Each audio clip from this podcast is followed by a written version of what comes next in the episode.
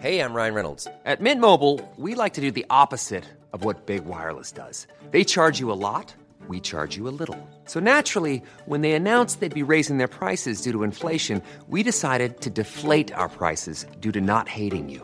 That's right. We're cutting the price of Mint Unlimited from $30 a month to just $15 a month. Give it a try at mintmobile.com slash switch. $45 upfront for three months plus taxes and fees. Promo rate for new customers for limited time. Unlimited more than 40 gigabytes per month. Slows. Full terms at mintmobile.com. Ever catch yourself eating the same flavorless dinner three days in a row?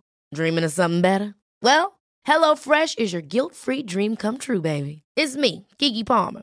Let's wake up those taste buds with hot, juicy pecan-crusted chicken or garlic butter shrimp scampi. Mm. Hello Fresh.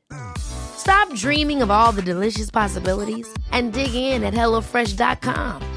Let's get this dinner party started.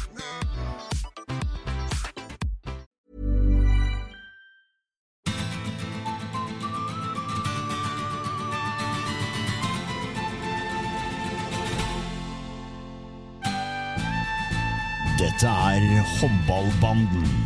En podkast fra Viasport. Med Daniel Høglund og Frode Skeie. Aha, den herlige lyden du trodde du kanskje du aldri skulle høre igjen. Men her er den, kjenningsmelodien til håndballbanden. Tidenes lengste sommerferie er over, og vi er på plass igjen med episode 11. Utrolig, men sant, og vi er samla her alle som én. Både Daniel Høglund og min kjære venn Frode Skeie. Takk, Daniel. Det ble en god ferie. Det var jammen meg deilig å treffe deg igjen nå. Det det blir dyrt å være så lenge på sommerferie. Det, vi har samla opp alt vi kunne av ferier, så da ja, Vi får se om vi Vi er, vi er proppfulle av ideer og, og ting vi har lyst til å prate om. Må bare beklage at vi har vært eh, så lenge eh, borte, men det, er, eh, det har vært mye som, som har skjedd for oss begge, rett og slett. Så, så tida har ikke strukket til. Så har jeg hatt en litt sånn hemmelig drøm at vi etter hvert skal få opp en videoversjon av podkasten også, men det lar dessverre vente på seg litt. Så skulle vi være tilbake forrige uke, men da ble jeg slått ut av influensa. Så det er liksom hele tida ting som kommer i veien. Men nå er vi i hvert fall på plass igjen. Og nå skal vi prøve å være på plass hver eneste uke resten av håndballsesongen. Det må jo være et mål. Det er målet, det skal vi klare. Og det er jo artig å se at det har kommet en ny håndballpodkast til også i Norge. Så det er klart det skjer ting på fronten, og det er jo flere som har bedt oss om å komme i gang igjen. Og ja, vi skal eh, love å skjerpe oss, og så skal vi prøve å levere hver eneste uke fremover. Det har vært en, eh, en travel håndballhelg for deg, Frode. Fordi eh, ja, først og fremst, du og jeg skulle faktisk kommentert sammen eh, Vipers mot Beatingheim på, på søndag i Kristiansand.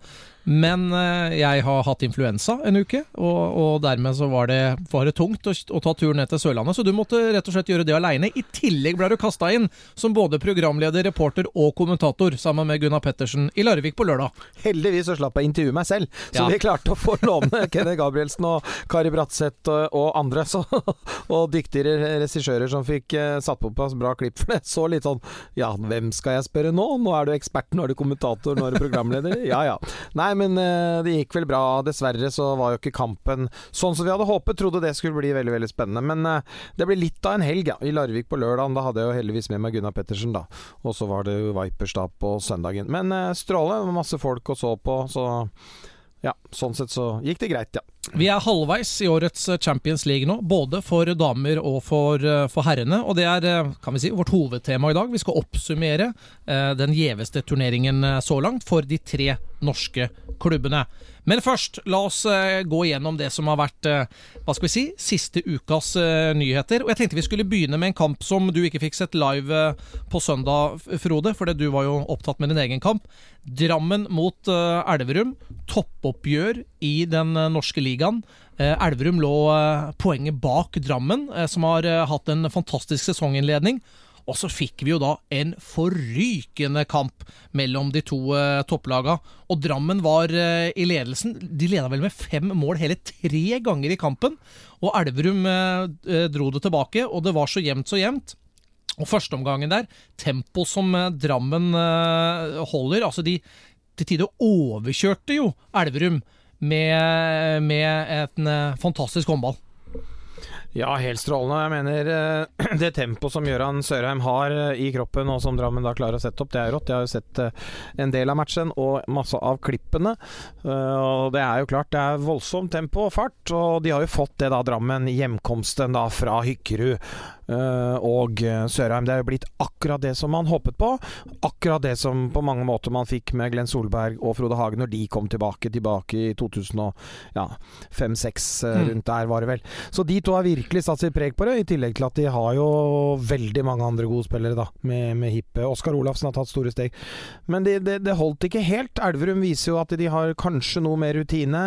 Tilfeldigheter også som avgjør på slutten der, men, eh, men eh, noe mer kapasitet. Vant til å stå i disse Champions League-kampene, og er tydeligvis også godt trent. Så det er jo ikke helt tilfeldig heller at de beste lagene vinner når, når sluttsignal lyder. Drammen med litt skader der også, vi kanskje litt uh, tomme på, på, slutten etter å ha kjørt, uh, kjørt forrykende. Men jeg syns jo spesielt Gøran Sørheim han imponerer meg. Altså, for en uh, spiller de har der. Så ja, bare gleder meg til å følge den gutten videre. Uh, når det gjelder unge spillere, så, så, er det jo sånn at Elverum har jo et, en keeperutfordring med, med, en Morten Nergård som har dratt på seg ryggproblemer, som gjorde at han gikk jo ut tidlig i, i, i Champions League-kampen her forrige helg og kunne ikke spille nå. Og Vegard Bakken Øyen hadde ikke noe stor førsteomgang, og da kommer altså Emil Keri Imsgard inn. Og så tar han et par altså sånne helt eh, avgjørende baller på slutten, og blir, om ikke den Ja, det blir som matchvinnerredninger da, for unggutten, som gjorde altså sin uh, eliteseriedebut for uh, sesongen. Så det var morsomt. Elverum da opp som topplaget i Eliteserien. Vet ikke, Frode, tror du de nå blir At de blir liggende der herfra og ut? Nå er det jo sluttspillet på mange måter som er det viktigste, siden det er det som gir Champions mm. League-plass. da. Uh, og de har en svensk trener, og i Sverige så er jo kulturen sluttspill uh, altså Kulturen rundt sluttspill er jo større, det er gjevere. Uh, men det er klart grunnspillet betyr noe også. Jeg tror jo så lenge Elverum klarer å gå gjennom uten for mange dype, altså viktige skader, så, så tror jeg de er skarpest. Det, det, tror jeg. De får den matchinga der ute og har rutineerfaring. Uh, og har et veldig bra forsvar og en fantastisk trener. Men uh, det er jo klart, Halden ser bedre ut. Spreke får til ting denne sesongen etter at det har vært skjedd noen endringer der. Uh, Arendal Marinko er en luring, får til masse. De har hatt mye skader. Når de får tilbake sinnet, uh, hatt litt utfordringer på keepersida, så er det klart hvis det plutselig begynner å skje noe der, at uh, målvakt begynner å levere, så er jo, det, er jo, det, tre lag, da, sånn sett. Og Drammen da selvfølgelig også. Men Drammen har en del tøffe bortekamper igjen etter hvert der òg. Mm. Sånn at det er vel de fire, da, først og fremst. Også, men det er jo så jevnt. Det er så mange lag som har mista mye spillere. Det er veldig unge lag. Bodø er jo spennende. Haslum har fortsatt mye bra, spiller bekkelag. ikke sant. Det er flere fyllingen. Haslum slår Elverum ut av cupen denne uka her. Og det viser jo nettopp det, da. Hvor, hvor jevnt på mange måter mm. det er, og, og, hvor mye tilfeldigheter det er. Altså har, uh, Sånn som i denne matchen, har Åsheim en god kamp, så, så slår de Elverum. Og det er ikke mer som skal til innimellom. Så ingenting er gitt, men jeg tror, når vi skriver mai neste år, hvis uh, ingen store ting skjer med skader osv., så, videre, så tror jeg Elverum vil være sterkest i år òg. Bare for å nevne det, ØIF eh, Arendal de eh, jobber jo med å ta seg til gruppespillet i EHF-cupen. Eh, har jo trukket verst mulig motstand da, i den tredje og avgjørende eh, kvalikrunden. Det er Gøppingen som er eh, motstander, og ja, det blir en tøff eh, oppgave det for Marinko Kur Kurtovic og, og Arendal. Vi har altså nå så mange gode norske spillere ute i de store europeiske klubbene, og flere skal det bli, Frode. Den uh, uken her så ble det kjent at uh, Magnus Jøndal, den uh, faste venstrekanten på landslaget med over 100 kamper, han skal til Flensburg, og det samme skal altså Gøran Sørgaard Johannessen. Begge går fra danske GOG og til Tyskland. Og erstatter da eh, det som har vært eh, veldig solide spillere der. Men det viser jo bare hvilken standing norske spillere har her nå, Frode. Dette er, dette er, dette er solide overganger sett med norske øyne. Ja, dette er fantastiske overganger, og det her blir jo forskjellen. da Fra å spille litt midt på tre-lag i Danmark eller i Sverige, så kommer man nå opp og så spiller i de lagene som skal prestere også i Champions League. Og den boosten og det løftet man får gjennom dette, den er enorm. Og dette er et resultat av et VM-sølv i Frankrike. Eh, spillerne blir lagt merke til. Det er en, på mange måter eh, en sensasjon. Det var et historisk sølv. Første noensinne på herresiden. Hvis vi ser bort ifra sånn langt tilbake og en bronse i OL osv. Men fantastisk, eh, det. Og det gjør at de er attraktive. Og så er det en annen ting. Norske, svenske, danske spillere har jo rykte på seg for å være treningsvillige, være lojale. Mm. Og være spillere som man på mange måter kan stole på. Uh, og når man da får typer som Sagosen, som går rett inn i PSG og henviser både Mikkel Hansen til 40 minutter på benken og Karabatic 40 minutter på benken, og banker inn 11 mål i første match mot Kiel, så blir jo selvfølgelig attraktivitet, eller interessen, for norske spillere ikke mindre, snarere større og bedre. Magnus, Magnus Abelvik eh, Rød er jo allerede i klubben, og eh, Torbjørn Bergerud blir også å se der. Så vi får altså fire norske spillere i eh, Flensburg. Og Når det gjelder um, alle de, så er det klart Bergerud blir husket for den, den strafferedningen mot Horvath i sluttsekundene i VM, som gjorde at Norge kom til finale. Mm. Er kjempespennende type. Uredd, har høyde, fysikk kan nå veldig langt, tøff i huet. Jøndal er det veldig gøy med, han har jo trent sjøl også. Og det er klart, han undervurdert spiller som har vært eh, tro mot uh, Follo. Så fikk han en år i Arendal og trener veldig bra. Er kanskje verdens beste forsvarsspiller i den posisjonen. Uh, det er noen andre som er bra også, selvfølgelig, men han er ekstremt god i forsvarsarbeidet sitt. I og for seg Bjørnsen på den andre siden òg. Og, og, han, er, han har et skuddrepertoar som er helt, helt, rått. Så det er morsomt at han endelig får prøve seg i en virkelig stor klubb. All respekt for GHG, jeg har det. At han får det. Og så er det Abelvik Rød, venstrehendt 205 eller hva han er. Mm. Super herlig type gutt. Uh, får muligheten i Flensburg, bare bygge rolig på han over tid. Tre års avtale er sånn. Har uh, alle muligheter. Årets spiller i fjor. Uh, alle muligheter i Flensburg. Fått spille en del også der. Uh, og det er en Gøran Johannessen som på en måte er egentlig litt Sagosen light. Altså Det er litt det samme. Det tøff, uredd, fantastisk skudd, uh, forsvar, fint. Har egentlig alt, han også. Så um, han kan bli en verdensspiller, han òg. Gøran, Johansen. Håper at Jøndal får godt betalt, for Altså, Ryktene har, har, det til at han fikk ikke best betalt i Danmark. Jeg hørte altså De tallene var sånn skremmende lave da, for at du skal drive håndball tross alt på et profesjonelt nivå. Men Jøndal er jo ikke en kar som gjør så mye ut av seg. Han er stille. Han er jo ikke en profil sånn, sånn som du kan, du kan selge som, som person. Eh, og kanskje ikke den som roper høyest i eh, forhandlinger heller, men eh, håper at hans tjenester blir virkelig satt pris på når han kommer til, til Flensburg. For det er som du sier, han er jo en, han er jo en klassekantspiller i, i begge veier. Ja, han er, han er, strålende. Han har uh, fått vist seg fram mer og mer de, de, siste årene. og det er klart Han er en, han er en rolig fyr. Han roper ikke høyest, han. Og det er klart Flensburg er jo ikke den klubben heller som har mest penger. Uh, og de har jo sagt Jeg var jo der nede nå for to uker siden og prata masse med Dirk Schmeske, sjefen, altså direktøren i Flensburg, og jeg visste jo da at de skulle til Flensburg. Det har jo mm. vært klart en stund på mange måter. Først offisielt nå. Så, så, det er klart at det er jo en grunn til at de også kommer dit, da, for at økonomien passer uh, med den kvaliteten de har, og det budsjettet som Flensburg uh, har. Men uh, at han får bedre betalt enn i Danmark, det er sikkert. Ja, det er bra. Det fortjener du, Magnus Jøndal. Ja, han er en helt strålende fyr som skal ut i Golden League nå med landslaget. Vi skal snakke mer om det straks, men eh, la oss holde oss på spilleoverganger, eh, Frode. For det er vesentlig mer penger eh, involvert når islandske Aron Palmarsson beveger seg fra Vesprem og til Barcelona. Og her uh, har vi ikke noe offisielle tall, men uh, det har vært snakk om uh, ja, Handballtransfers.com melder om mellom 700 000 og 1 millioner euro, som gjør at han havner jo da helt på topplista over tidenes dyreste håndballspillere. Det er ikke så mye overgangssummer involvert i, i håndball, men Nikola Karabatic er jo tidenes dyreste med 2 millioner euro. Og så er også han inne på lista her. Eh, en annen overgang, 1,2, eh, sammen med Daniel eh, Narciss. Og dermed så er Palmarsson inne på en, ja, hva skal vi si, en, en, en, en fjerdeplass der. Men Men du har vel hørt at summen kan være også fint over 1 million euro, Frode? Ja, det ryktes jo opp imot eh, 1,4, altså 14 millioner, at han da blir absolutt en av de dyreste. da. Karabatic sin overgang på 20 millioner, altså norske, fra Barcelona til PSG, er jo den eh, største. Og det er jo som du sier, det er lite overganger i eh, håndballen. Spillerne står gjerne avtaler ut. Eh, klubbene har ikke så store budsjetter.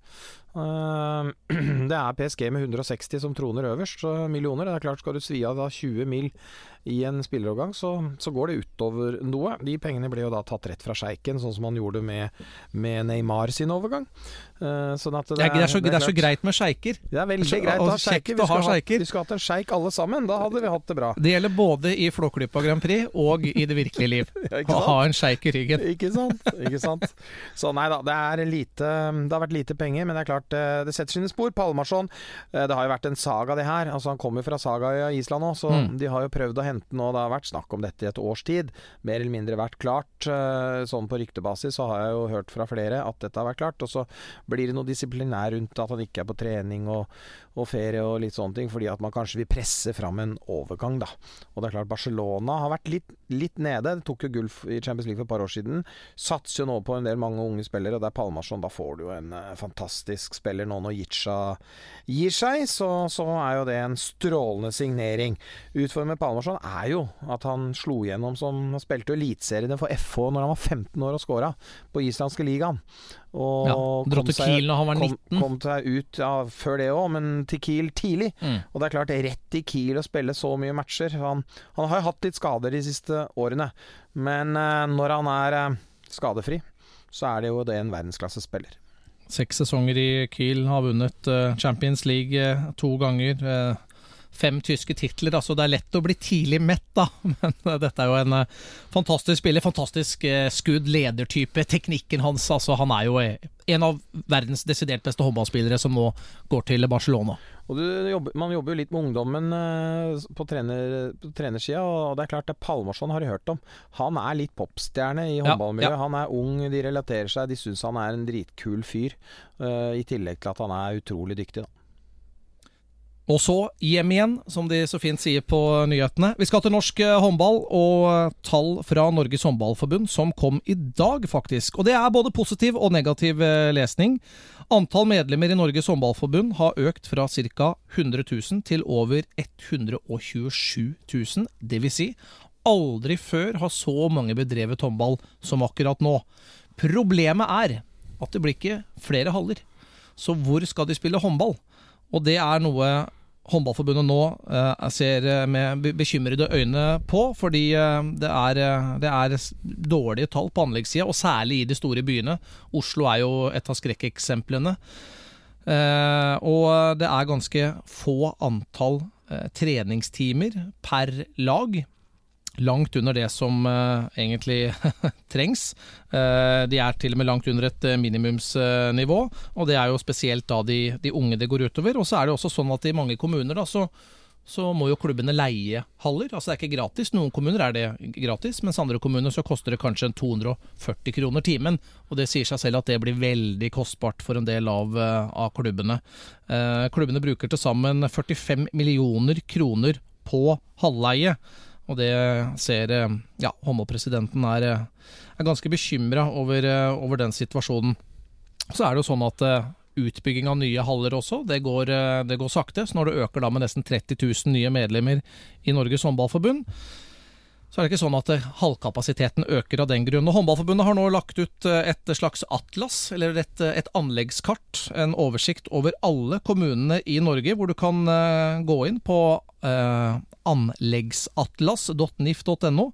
Så kan du se om eh, treningstilbudet i din kommune er godkjent, bekymringsfullt eller kritisk. I Larvik f.eks., min egen kommune, så er eh, treningstilbudet eh, bekymringsfullt. Eh, antall treningstimer per lag 1,74. Det er altså i uka. 1,74 timer i uka. Normalen for at det skal være godkjent, er da to timer i uka. Det er ganske lavt det også, Frode.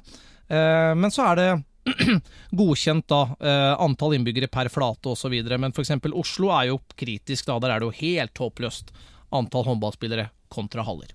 Dra til Gøteborg og så telle opp antall haller du har i Gøteborg by. Dra til Stockholm og telle opp der. Se hva du har i Oslo. Det er rett og slett talentløst. Tragisk, hvis man kan bruke sånne ord om idretten.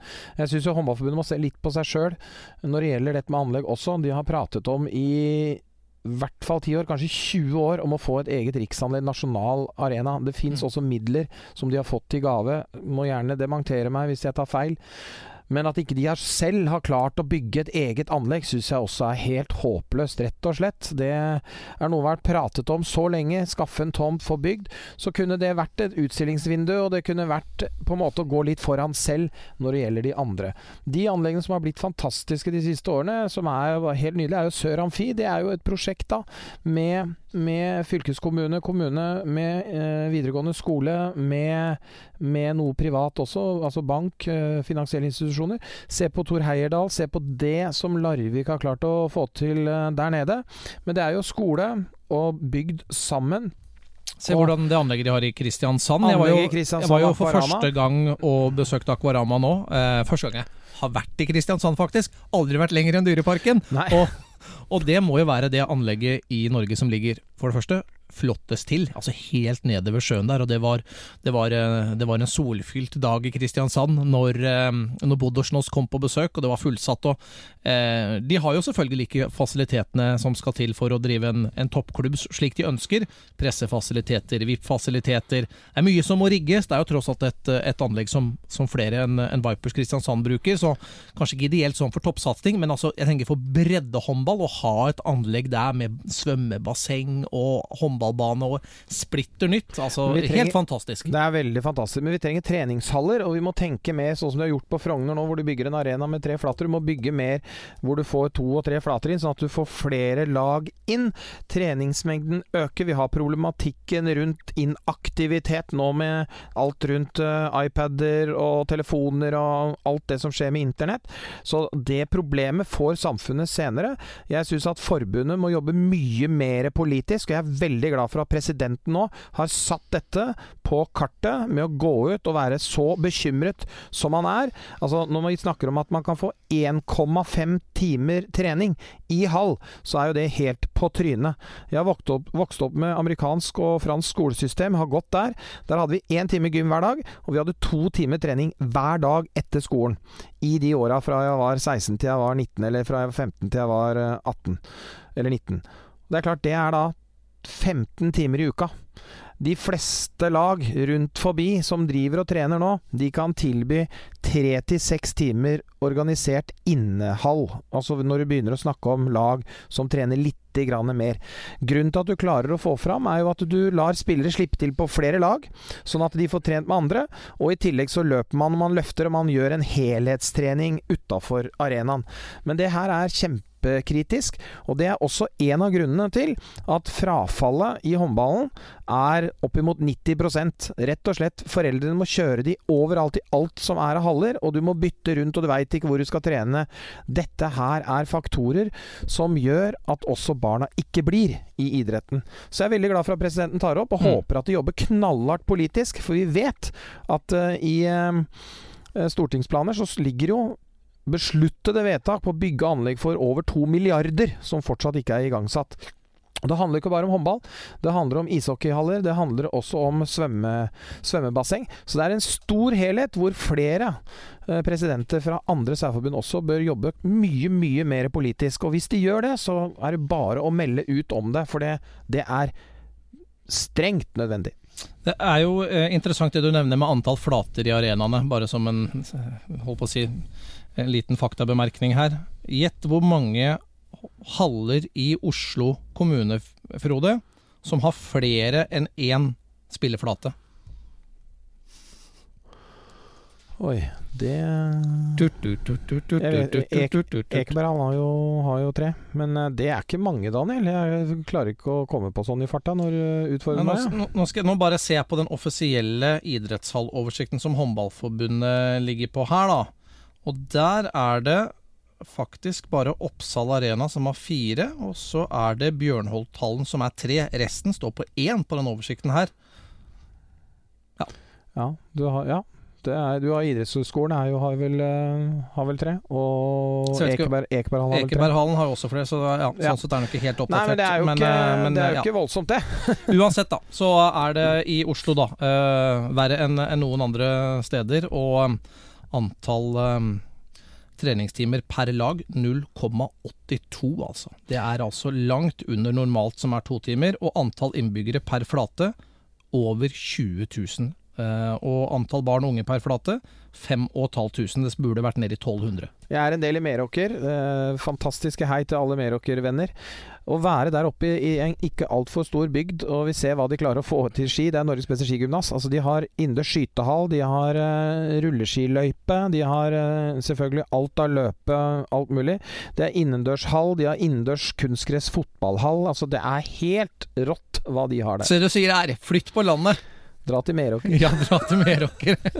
Det bør være slagordet for Meråker. Dra til Meråker. Vi skal eh, ut igjen. Jeg liker å hoppe inn og ut av, av håndballand og sli, og akkurat sånn det passer meg, Frode. Eh, det, vi, det er null system på innenriks- og utenrikssaker i håndballbanden. Det er eh, helt sikkert. Det har ikke blitt klart, men det det, og det ryktes ikke heller bare, men EHF har planer om å forandre Champions League-formatet slik eh, vi kjenner det. Passer bra å prate om dette her nå, for vi skal oppsummere Champions League eh, etterpå. Eh, De har lyst til å forandre Champions League-formatet igjen.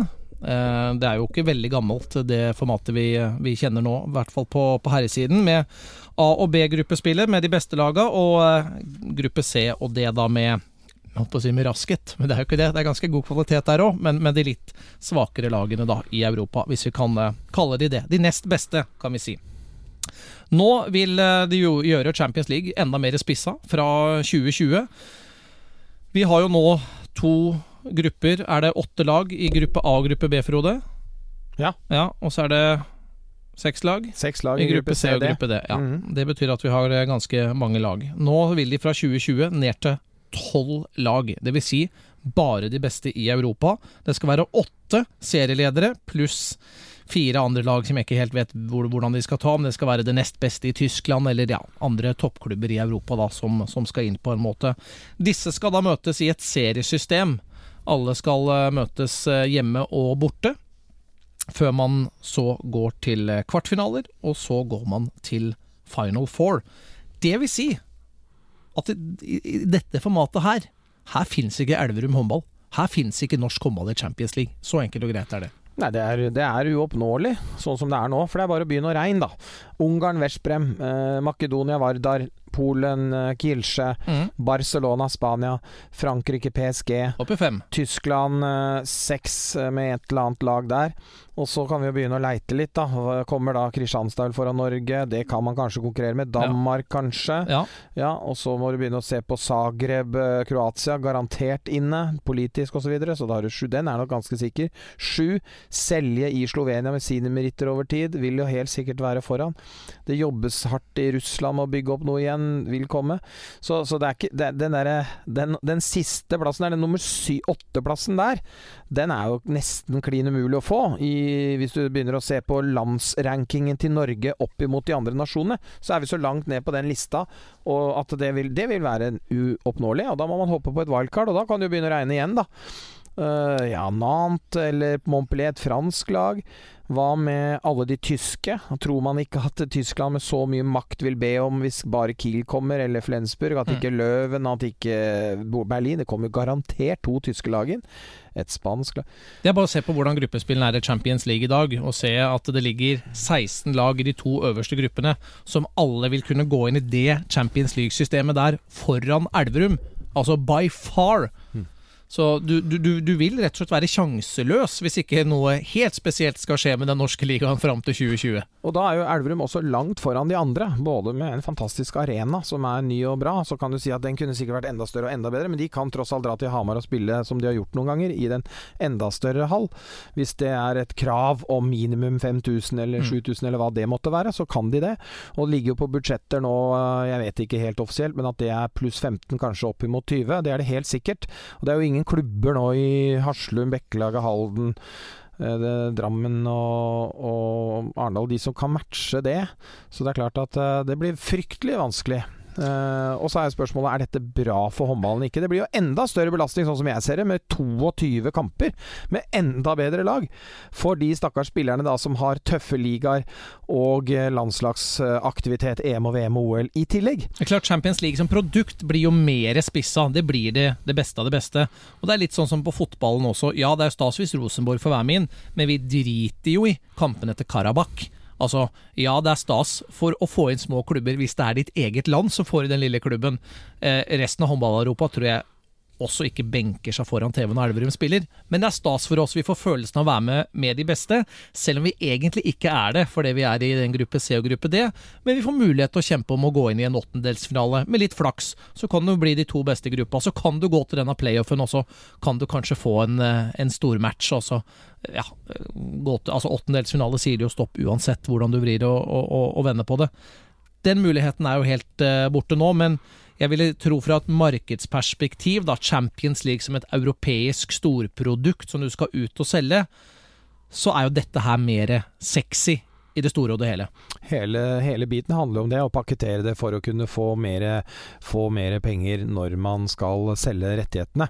Og, og, det er jo klart, dette har vært kravet fra de store klubbene i eh, håndball-Europa. At det må komme mer penger til gode til dem, ikke bare inn til det europeiske forbundet som sitter og skummer. Mm. Så, så, det er ikke noe tvil om at det her er baktanken. Og nå har jo de store klubbene jobbet lenge med å prøve å bygge en egen liga, eh, og de har jo sagt ja til et sånt opplegg som dette.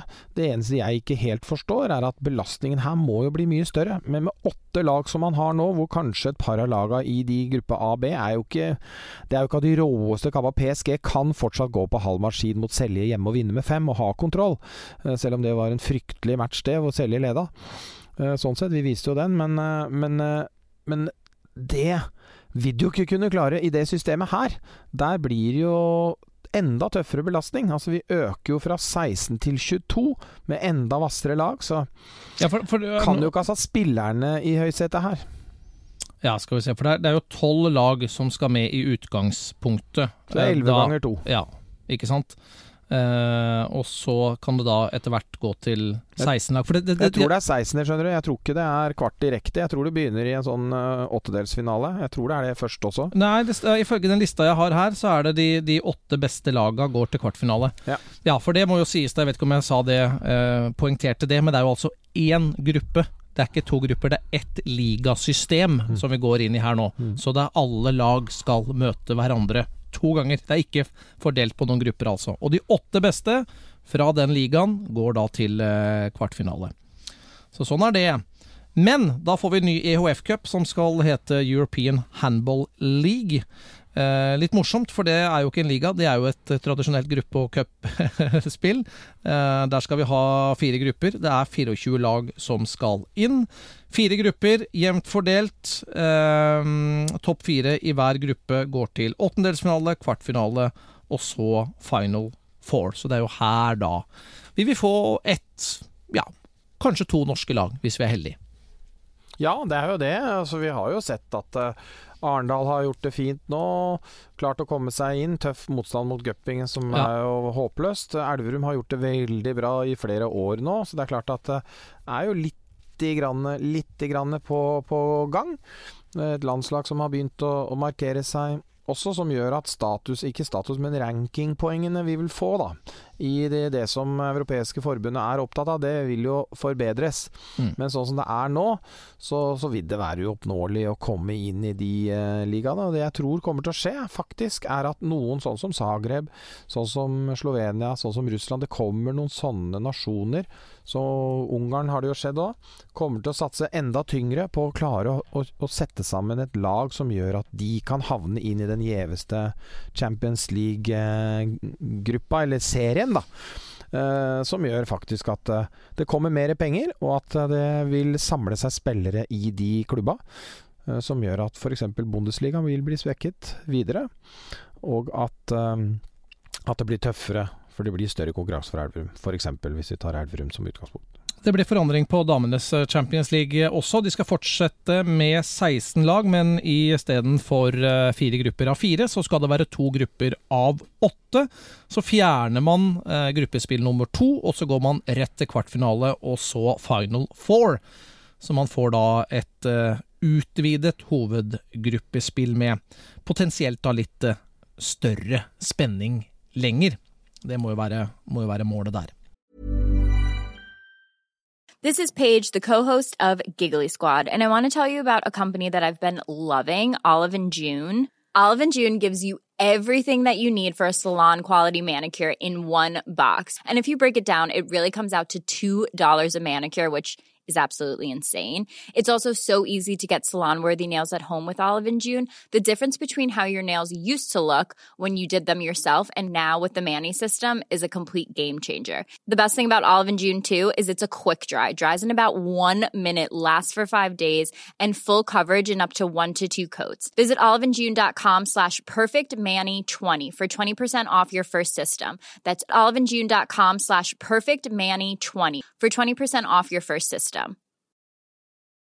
Many of us have those stubborn pounds that seem impossible to lose, no matter how good we eat or how hard we work out. My solution is PlushCare. PlushCare is a leading telehealth provider with doctors who are there for you day and night to partner with you in your weight loss journey. They can prescribe FDA-approved weight loss medications like Wagovi and Zepbound for those who qualify. Plus, they accept most insurance plans. To get started, visit plushcare.com slash weight loss. That's plushcare.com slash weight loss.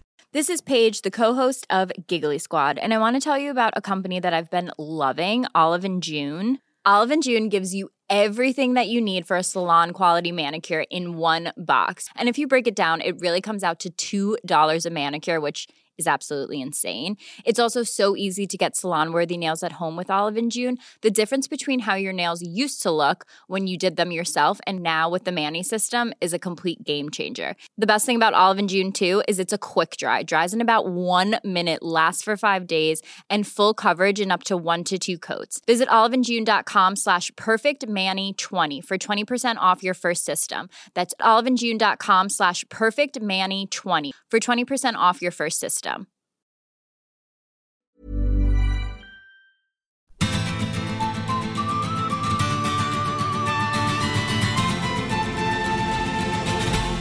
Champions League er uh, halvveis. Vi har tre norske lag med. Vi har uh, Elverum, vi har Larvik og vi har uh, Vipers. Elverum har nå unnagjort fem kamper. Larvik og Vipers har spilt tre hver.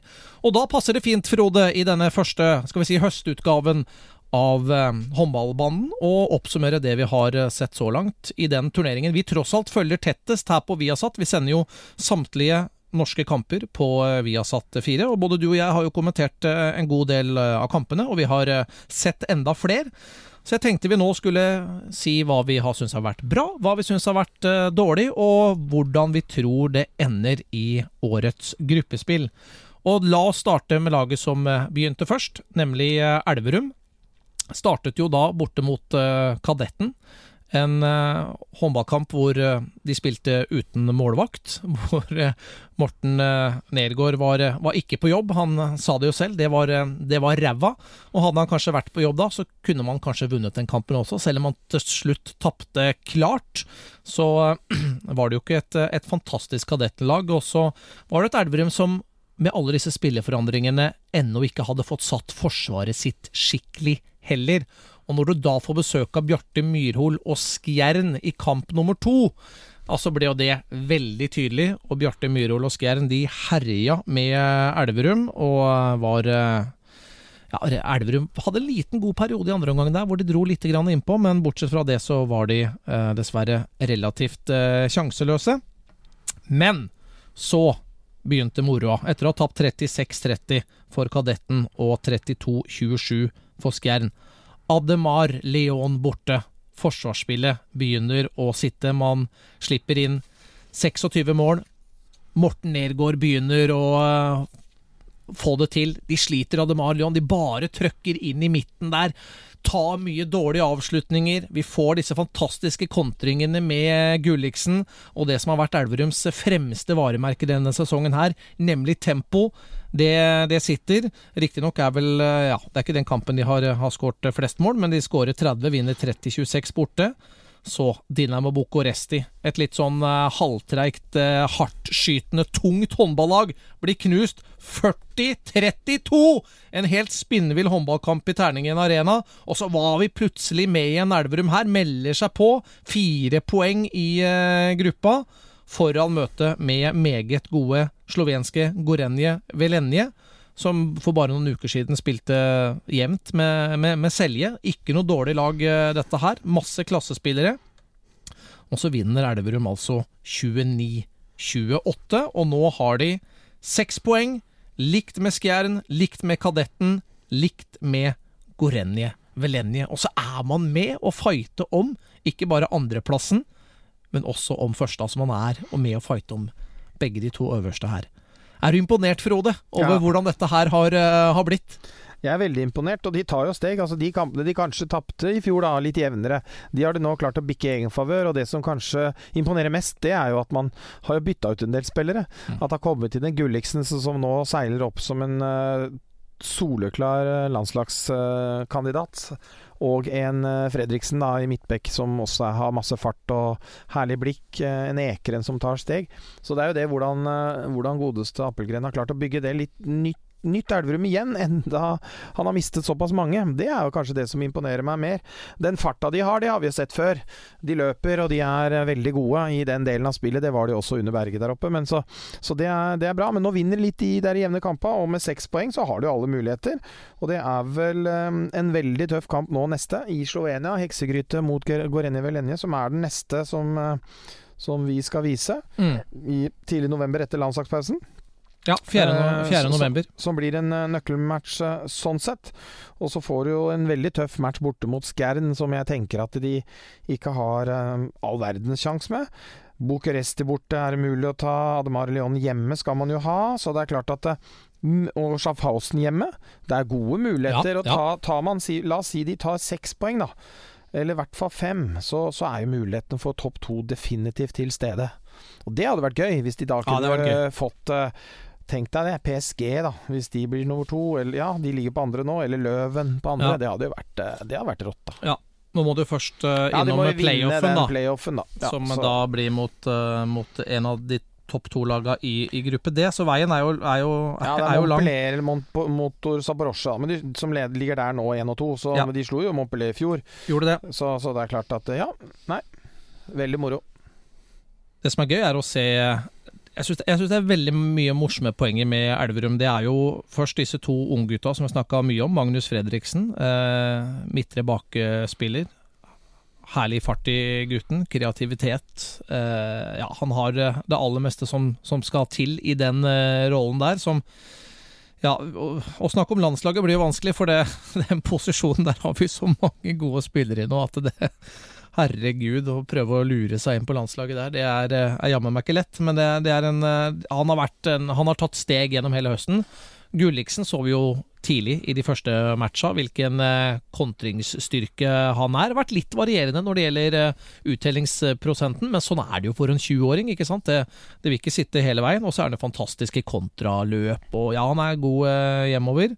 André Lindboe begynte forferdelig dårlig, men han har våkna de siste matcha nå. Eh, nå, nå, svinger det. Dinamo Bucuresti, da var han toppskårer med åtte. Da er han den Lindmo vi kjenner, som eh, er iskald og setter fra umulige vinkler og eh, ja, skårer både høyt og lavt i, i, målet. Begge to vraka fra landslaget, da. Lindbo er ikke med. Ja, der kommer Barthold som sitter på benken i ja. Aalborg, og der kommer også Men det er fordi han har vært for ustabil i høst. Lindbo har jo egentlig ikke begynt å levere nå før egentlig disse to siste Champions League-matcha, så har vel ikke vært veldig imponert over det Lindbo har levert i høst, da, Christian Berge? Nei. Må være det rett og slett. Ellers er det Ja, hva ellers skal vi si med Elverum, da? Morten Nergård.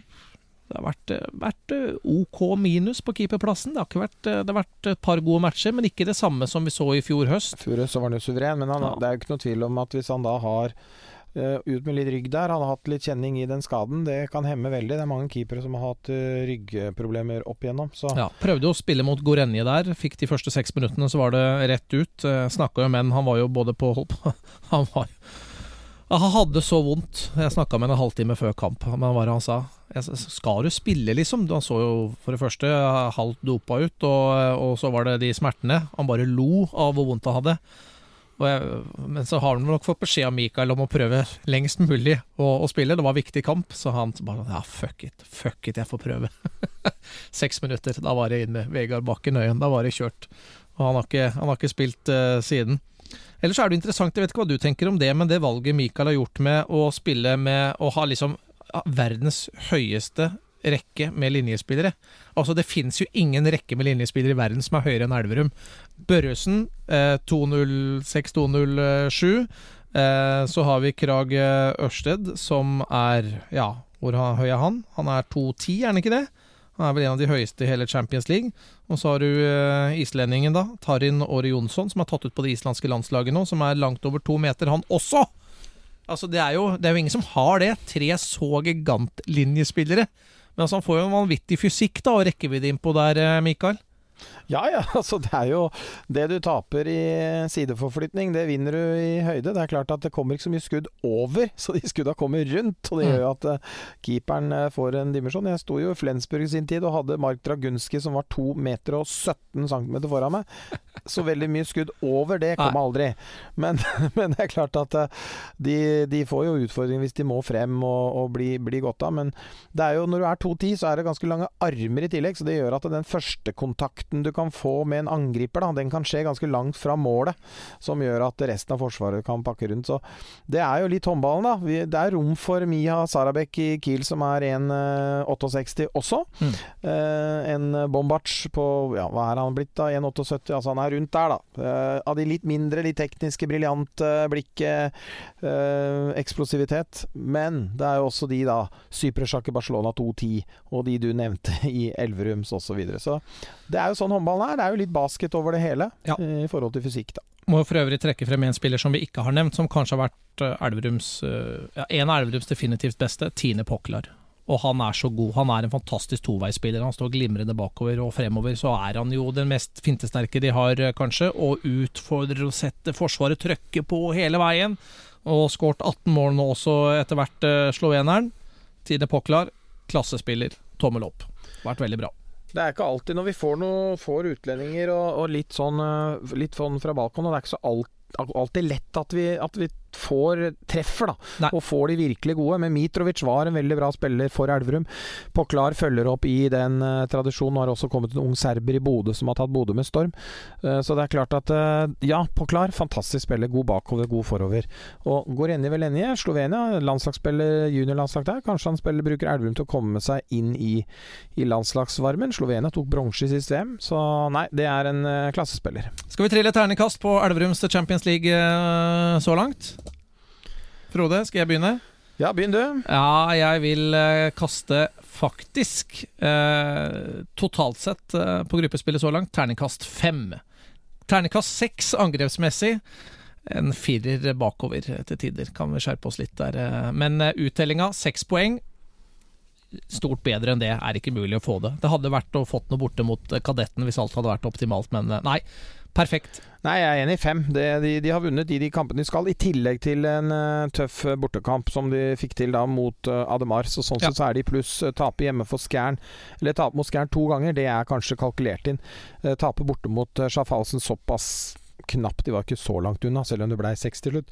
Så er det mulig å ta dem hjemme, så fem er vel greit, det. Ja, sterk femmer må vi si, da. Vi må si det. Sterk ja. femmer. Ja. Så skal vi over på damenes uh, Champions League. Vil du begynne med Vipers, eller vil du begynne med Larvik? Nei, jeg kan begynne med Vipers, som du sa. Ja, la oss det gjøre det. Det er jo på mange måter de som sånn sett har starta, starta best også. Ja, start, Fikk, ja. starta borte mot uh, Metz.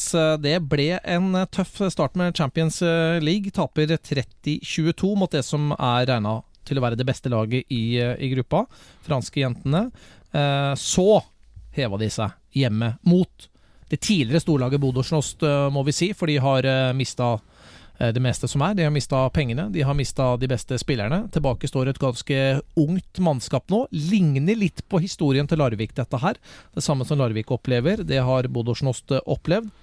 Og Vipers vinner 29-19. Forrykende flott håndballkamp.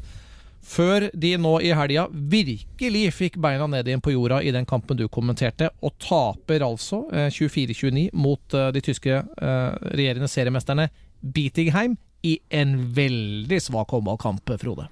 Ja, godt over 20 tekniske feil, hvor eh, landslagsspillere ikke står frem i det hele tatt. Og, og Nei, det er veldig svakt. Det er litt merkelig, det som skjer. Samtidig så skal vi ikke glemme at Beatingheim eh, prata en del med Martin, treneren, eh, før eh, kampen. Og de starta litt sånn i EUF-cupen i fjor, og dette, mm, dette Beatingham-laget De har ikke tapt en håndballkamp i Tyskland. 46 matcher. De er suverene der nede. De har ikke avgitt et poeng på 36 matcher, så de er jo bra, men de har ikke den Champions League-erfaringen erfaringen. Og sleit jo i EOF-cupen i fjor. Missa et par kamper, tapte litt. Og så kom de tilbake og gikk til EOF-cupfinalen. Så at de hadde mer kapasitet enn den slaktmatchen som de fikk i Budosjnos, hvor alt var lov, tydeligvis, fra dommerne, mm. og de hadde glemt uh, i hvert fall de røde kortene et eller annet sted i en eller annen buss, så, så, er det vanskelig å spille håndball under sånne premisser. Men det som er litt med den kampen, det er det at beatinga var ikke veldig gode, de heller. De gjør nesten like mange tekniske feil, men de var litt flinkere til å utnytte transaksjonen når Viper kjørte opp i kontra kasta bort, så scora de på den. De var litt flinkere til å lage de direkte tilbake. Så Vipers gjorde litt mer feil i fase hvor de faktisk kunne ha scora. Den nest siste pasningen blir for dårlig. Lunde står bra i første omgang. Wester blir jo banens beste keeperen til eh, Beatingheim.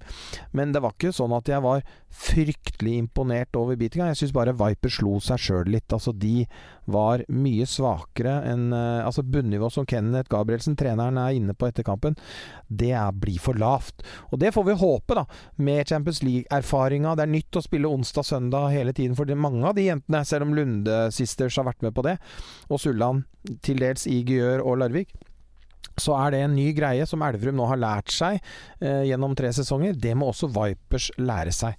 Men det er, ikke, det er jo ikke noe krise her ennå. Jeg tror Vipers fortsatt skal kunne klare å gå videre, fordi Budersnos-laget er ikke bra. Overraskende Nei. i denne gruppa er jo at Budersnos slo da Beatingheim hjemme, men den var så spesiell, den kampen, at jeg tror Metz går feilfri gjennom dette. Eh, kanskje kan eh, Vipers få en superkamp på hjemmebane og klå de, mulig. Eh, Budersnos borte tror jeg de, hvis de er i nærheten av å få 60-40-dømming, ikke 90-10, men 60-40. 50-50 blir det ikke. Men i nærheten så kan de ta den også. Og Beatingham, heldigvis, da, så blei det bare fem mål. Men det er klart å vinne med over fem hvis det blir noen sånn innbyrdesgreier der. Så er det jo deilig å ha ti mål mot Budersnost på hjemmebane. Inn i en sånn kabal, ja. hvis de tre laga Så topp tre går jo videre. Det og, gjør de. Og det tror jeg de kan klare. Det som er utfordringen, er eh, når man taper disse poengene så taper du poeng med inn i hovedrunden også. Det å få med seg nok antall poeng, og du skal jo da Uh, ja, de skal jo da matches Vardar, mot uh, Larvik, Larviks gruppe. Og Larvik ja. og Tyringer, ikke Tyringer. Så det er klart at uh, Det er men, tøft. Men å tro at eh, Viper skal inn og spille Final Four den første sesongen, nei, nei. det tror jeg ikke vi skal Der er vi nok ikke helt enda. Nei, men de er jo vårt, uh, vårt fremste håp i å være med og fighte noe i denne uh, turneringa her. Når du ser det laget som de har på papiret, det er hundrevis av landskamper. Ja. Dette er spillere som har stått i tøffe Champions League-kamper med klubbene. Men det er som du sier, Frode, som kollektiv, som lag, som klubb, så har de ikke vært med på det. Og det er derfor du går bort og taper i midtuka mot Tertnes også, ikke sant? Og det så vi jo Elverum også, første sesongen i Champions League. Plutselig begynte de å tape masse i den hjemlige serien etter ikke ikke har tapt en kamp året før, bare fordi at det er tøft å være hjemme klokka ett om natta den søndagen, og så ikke få noe skikkelig trening, og så er det ny kamp igjen, og så er det to dager, og så er det ny match i Europa. altså det å lære seg som klubb, altså som organisasjon, alt, profesjonalisere, det å være med på Champions League og spille eh, to kamper i uka, det, du trenger et år på det, altså. Prata med Nicolai Jacobsen, det som trener Løven, har tatt de til gull nå to år på rad. Han sier at der hvor vi, da, eller der hvor de har utviklet seg mest, er rett og slett på det mentale plan. Mm. Å nullstille etter kampa, vite det at det blir ikke all verdens trening i morgen. Vi har vært på kamp, det blir å rette inn i video, bli ferdig med det som har vært. Direkte inn i neste og nullstille. Der har de tatt store steg. Og det må også de gjøre. Det har Elverum klart, og det må også Vipers. eh, Den prosessen må de også igjennom. Men at de kan få med seg både to og fire poeng, det tror jeg absolutt at det er mulig fortsatt, Daniel. Så det er Men- ikke noe sånn, men det var kjipt at du Ja. røyk på en sånn match på hjemmebane. Så må det- du ha en bedre uttellingsprosent. Altså, altså Wester blir kåra til banens beste, og når, eh, og når eh, erfarne spillere som Emilie Heg Arntzen bare treffer på én av fire, Sulland er på to eh, av fem, Jeanette Christiansen fem av elleve, ja, men det er klart, da taper du håndballkamper. Ja da, Heg Arntzen hadde vel en sju-åtte tekniske feil i Ja. tillegg, og det var jo ikke i nærheten å ha sin beste dag. Langt unna det også. Terningkast på eh, Viper sitt eh, gruppespill skal jeg gi det en eh, terningkast tre. Er jeg streng da? Er jeg snill?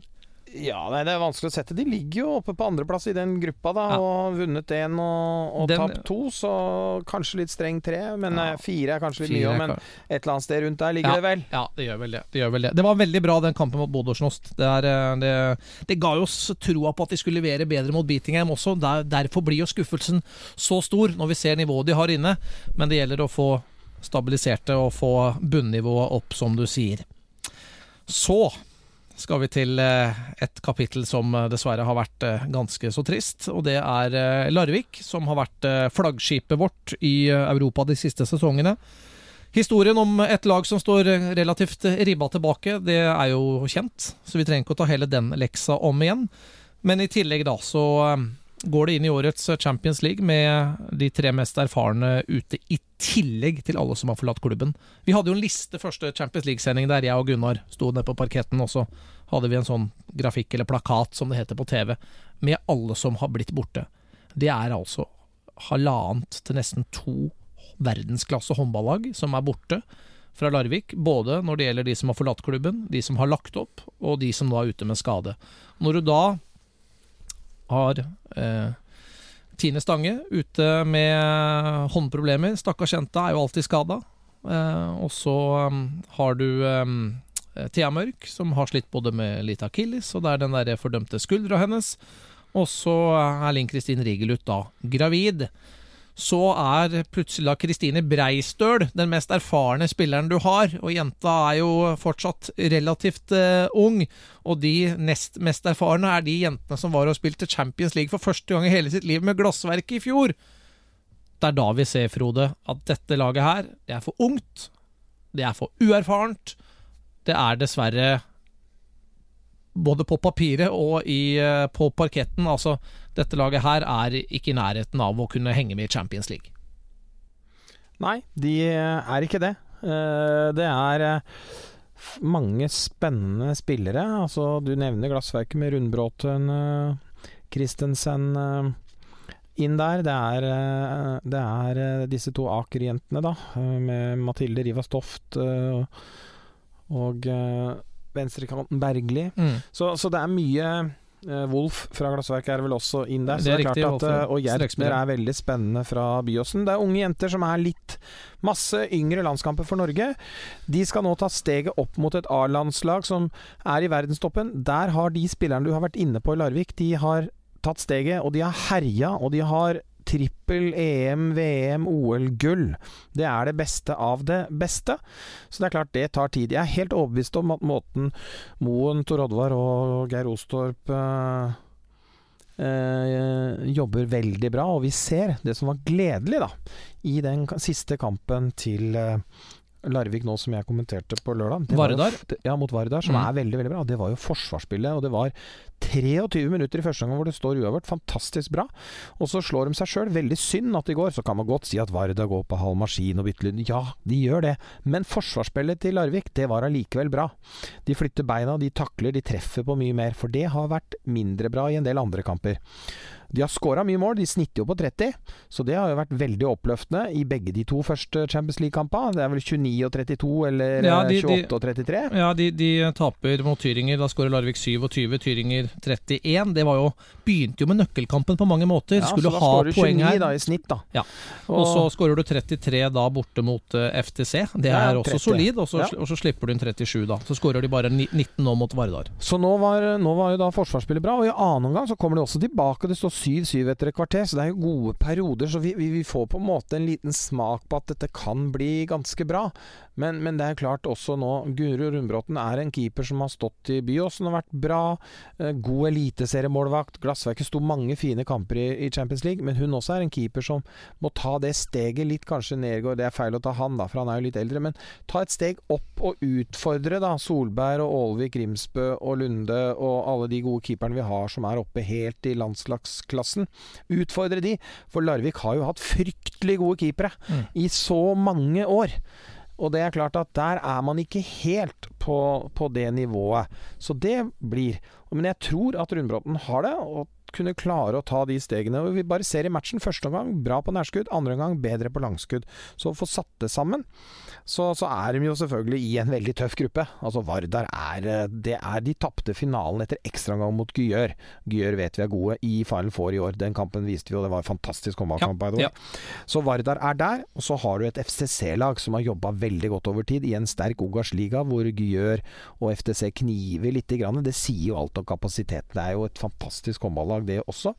Og så har du Tyringer, da, som er det eneste laget i Tyskland hvor det er midler, som på en måte utfordrer Bittingheim eh, om å kunne ta et gull da, og kjempe. Uh, og en dyktig trener i Müller. Så det er klart at det er en fryktelig tøff gruppe det det, de har fått det også. Men, men, det var ja. jo kampen de skulle Skulle de klart det. Og her Og jeg tror jo nå at Larvik fort går ut av denne gruppa med null poeng. Uh, det er reelt. Jeg mener det er mer jeg mener det er større sannsynlighet at de går ut av gruppa med null poeng enn at de tar fire, for å si det sånn. Får vi se om de kan raske med seg en seier her, men, men jeg tror helt ærlig ikke det. Jeg tror ikke de tar poeng. Um, der de skulle tatt poeng, det var jo Tyringer på hjemmebane. Det var jo nøkkelkampen. Du som er fra Larvik, å være så pessimist, ja, men, da. Fader heller, du må jo tro at det er mulig. Vardar taper i, det er jeg helt enig i. Tyringer borte, ok, ja. Jeg syns jo ikke det Tyring-laget er så fantastisk, men de burde kanskje, som du sa, det var der de skulle, skulle ha vunnet. Tatt det på hjemmebane, enig i det. Absolutt. Enig i det.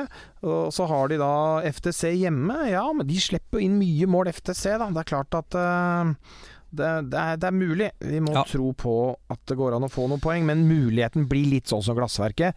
Champions League-avansement der, den er nok kanskje ikke bra. Det er nok bedre å spille litt en EOF-cup, uh, etterpå. At det er en bedre vei for mange av de unge, nye Larvik-jentene. Det er tolv nye spillere å bygge. Få den matchinga etter jul kanskje er bedre, for det er jo de tre beste som går videre. Jeg sier ikke at det er krise å ta null poeng for det laget som er der nå, men jeg bare sier at det laget er ikke bedre. Det, laget, det er et av de yngste lagene i Champions League. Det er en gjeng med 18, 19, 21-åringer som nå spiller Champions League for aller første gang. Har blitt kasta rett til ulvene. Eh, eller til løvene, eller det isbjørnene, eller det som verre er.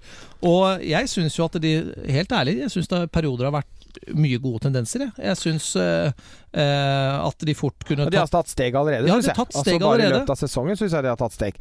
Og at det kommer til å variere, det gjør det fortsatt. Uh, men det er, som du, det er som du sier, alderen. Nå står de vel med en snittalder på 21, altså et eller annet nedi der. Og for et år siden, eller halvannet år siden, så sto de med en snittalder på 30. Det er klart at det, det er ni år, eller åtte år, eller hva det er. Og det er klart at gang det opp, da, med antall landskamper, antall sesonger, antall treningstimer. Det tallet, antall kamper og timer, det er enormt. Det klarer du ikke å skaffe deg på en håndvending. Det jeg er spent på nå, og det har jeg tenkt mye på når jeg har vært og sett Larvik denne høsten, det er hva skjer med dette produktet altså som en klubb. Det er altså nå ikke 1000 mennesker engang som kommer på Champions League. Da vi var der for tre år siden og begynte å sende, så var det 3500-4000 mennesker som fulgte dette laget her. Og nå ja, det er ikke like godt, men nå har du jo klaga på at Larvik bare vinner og at det har vært kjedelig å se på, så nå burde det i hvert fall komme, for nå, nå, er det jo langt mer spenning. Men det er altså Det er knapt kamper igjen på Champions League, og det, den, den spiralen der, med færre folk som kommer, færre inntekter. Laget som taper, færre sponsorer. Og så kommer du inn i en spiral, og så er jeg spent på, hvis den da bare blir nedadgående, med interesse og inntekter og resultater, så er jeg litt sånn spent på hva fremtida bringer for Larvik håndballklubb. Det må jeg ærlig innrømme. Så det, det, jeg synes, det, er, det er ganske stusslig å dra og se Champions League der nå. Samtidig så er det jo ikke sånn at eh, Det blir veldig tydelig Arena Larvik, da, som tar 4500, kontra eh, Kristiansand eller Elverum, som tar to. Eh, der kan du ha 1500 mennesker, og det ser ikke like glissent ut som i Larvik. Så, så det skal tas litt i Larviks forsvar, men, men, men likevel, jeg, jeg, må si at det, det, bekymrer meg litt. Det blir en ny måte å jobbe på. Nå må vi sikkert tilbake til Larviks historie med sammenslåing med Halsen og alt det helt tilbake. Da bygde man jo mye mer spillere, men nå har man hatt mye ferdige spillere. Mm. Altså spillere som har vært uh, masse erfaring og kommet tilbake fra utlandet og vært i toppklubber i Eliteserien i lenge osv. Nå har man yngre lag. Nå skal man bygge, bygge et lag litt mer fra bunnen bunnen av. Det ligger en vinnerkultur, der ligger en treningskultur. Det er veldig dyktige trenere, trenerteam rundt uh, laget. Uh, klubben driftes, etter hva jeg skjønner, godt nå, etter å ha vært igjennom uh, et fryktelig økonomisk uvær over tid. Ja. får de orden på det?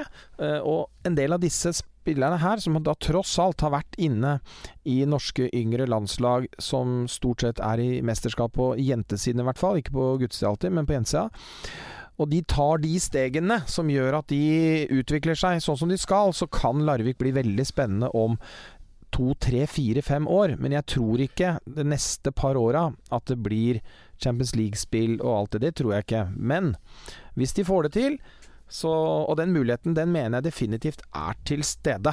Ja. Da har vi prata. Terningkast der, da. Ja, ok. Ja, vi må ikke glemme terningkast. Ja. Jeg, eh, nå er det litt sånn, Skal du sette terningkast ut ifra forutsetninger, eller bare som det totale? Eh, jeg gir det en terningkast to. Ja, jeg var vel litt opp nesten mot fire på Vipers i stad, så da får jeg si tre nå, da. Men jeg er enig, de har jo ikke poeng. Uh, og som du sier, hadde du tatt forutsetningene, så hadde du nok sikkert gitt dem en firer òg, ja. med tanke på gruppa. Men to, jeg er ikke uenig i det, Daniel, men det er der. Jeg er kjempestreng i dag. Du er litt streng i dag. Ja, Elverum kunne jo fort gitt en sekser også. Altså, herregud, for, en, eh, for et gruppespill de har levert. Men da er vi tilbake til fascinasjonen rundt det å sette karakterer og trille terning. Det er eh, Man har helt forskjellig oppfatning av hvordan en skala skal brukes. Ja, ja. Uh, Frode, vi har klart å lage en ny episode av Håndballbanden. Det er helt fantastisk, og det er veldig hyggelig at du hører på oss både på Acast og iTunes. Og jeg husker ikke lenger hvor vi er, for det er så lenge siden. Så må jeg finne ut. Jeg må huske passordet for å logge meg inn og få episoden ut til verden. Det skal jeg gjøre. Og så får du og jeg masse å prate om neste gang, for nå går vi inn i en ekstremt spennende uke. Håndballgutta er samla. Det er Golden League i Danmark. Det begynner i Brøndbyhallen på torsdag. Da møter vi eh, danskene. Det er jo TV 2 som eh, sender dette her. Det er klokka ni. Lørdag, da møter vi Frankrike, som er vår første motstander i EM i Kroatia. Det gleder jeg meg veldig til, men de har vi jo møtt mange ganger nå det siste året. Vi møter det igjen. Det er klokka 19 på eh, lørdag. Og så skal vi møte Polen klokka seks på søndag. Tre herlige matcher. Og bare se litt hvor vi står. Det er lenge igjen til mesterskapet. Det er litt sånn uh, Du møter lag du skal fighte om i EM. Du vil ikke vise for mye av hva du har av taktikk og nye ting eventuelt, men nå spiller jo Norge på mye av det, det, det, de kjente systemene. Det er ikke det. Samtidig så uh, får vi jo da kjenne på Frankrike nok en gang, da. Eh, så det, det, blir jo nøkkelmatch når vi kommer så langt som til, til, mesterskapet. Det er jo fort den kampen som avgjør om vi blir nummer én eller to i, i, gruppa. Det er vel kanskje ikke så mange som hadde trodd at Norge skulle ta VM-sølv hvis du så på høsten før det mesterskapet, Nei. hvor vi taper for Litauen, eller hva de nå heter. Ja, det er helt og, riktig. Og det er klart at eh, ja. Hvis du begynner å se litt på de kampene, hva som skjedde da, før eh, VM, VM, og to matcher mot Sverige som var helt forferdelige også i forkant, hvor du taper stort, så jeg tror ikke vi skal legge altfor mye vekt i det, Nei. men det er utrolig viktig få, at gutta får vist seg frem. At uh, media, publikum, uh, sponsor, alle får se de. Det er blitt noen kjæledegger. Også ikke minst for Christian Berge å få matching, for han har jo ikke all verdens tid med laget sitt, altså med landslaget. De, det er jo såpass mye eh, kamper på ja. klubbsida at eh, de må bruke de dagene de har og uken den, de har sammen, til å få drilla inn, inn mot mesterskapet. Og det er jeg helt sikker på at det gjør de. Nå samles de, de. Ja, samles de nå, og da samles de ikke igjen. Da er det EM-uttak den 19.12. Mm. Og så samles de igjen i romjula, på tampen av romjula, 27. eller 28. desember. De samles, og så er de samla et par dager. Så tar de et par dager fri, og så er de i gang da med siste turnering, ja helga før mesterskapet, og så er vi pokker meg hjemme allerede. Men det er mye håndball som skal skje før den tid. Vi skal ha VM for jentene også, Frode. Eh, og vi skal ha mange episoder av eh, Håndballmannen. Vi er på plass igjen om en uke. Skal vi love det? Det lover vi.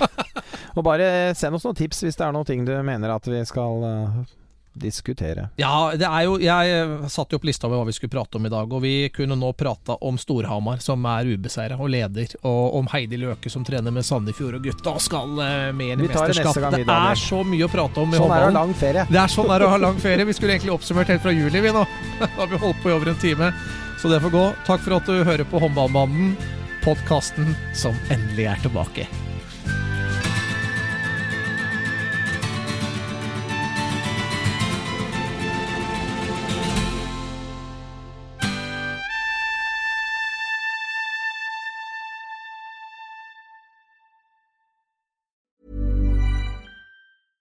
Ever catch yourself eating the same flavorless dinner three days in a row? Dreaming of something better? Well, HelloFresh is your guilt-free dream come true, baby. It's me, Kiki Palmer. Let's wake up those taste buds with hot, juicy pecan-crusted chicken or garlic butter shrimp scampi. Mm. Hello Fresh. Stop dreaming of all the delicious possibilities and dig in at HelloFresh.com. Let's get this dinner party started. Mom deserves the best, and there's no better place to shop for Mother's Day than Whole Foods Market. They're your destination for unbeatable savings, from premium gifts to show-stopping flowers and irresistible desserts. Start by saving 33% with Prime on all body care and candles. Then get a 15-stem bunch of tulips for just $9.99 each with Prime. Round out Mom's menu with festive rosé, irresistible berry chantilly cake, and more special treats. Come celebrate Mother's Day at Whole Foods Market.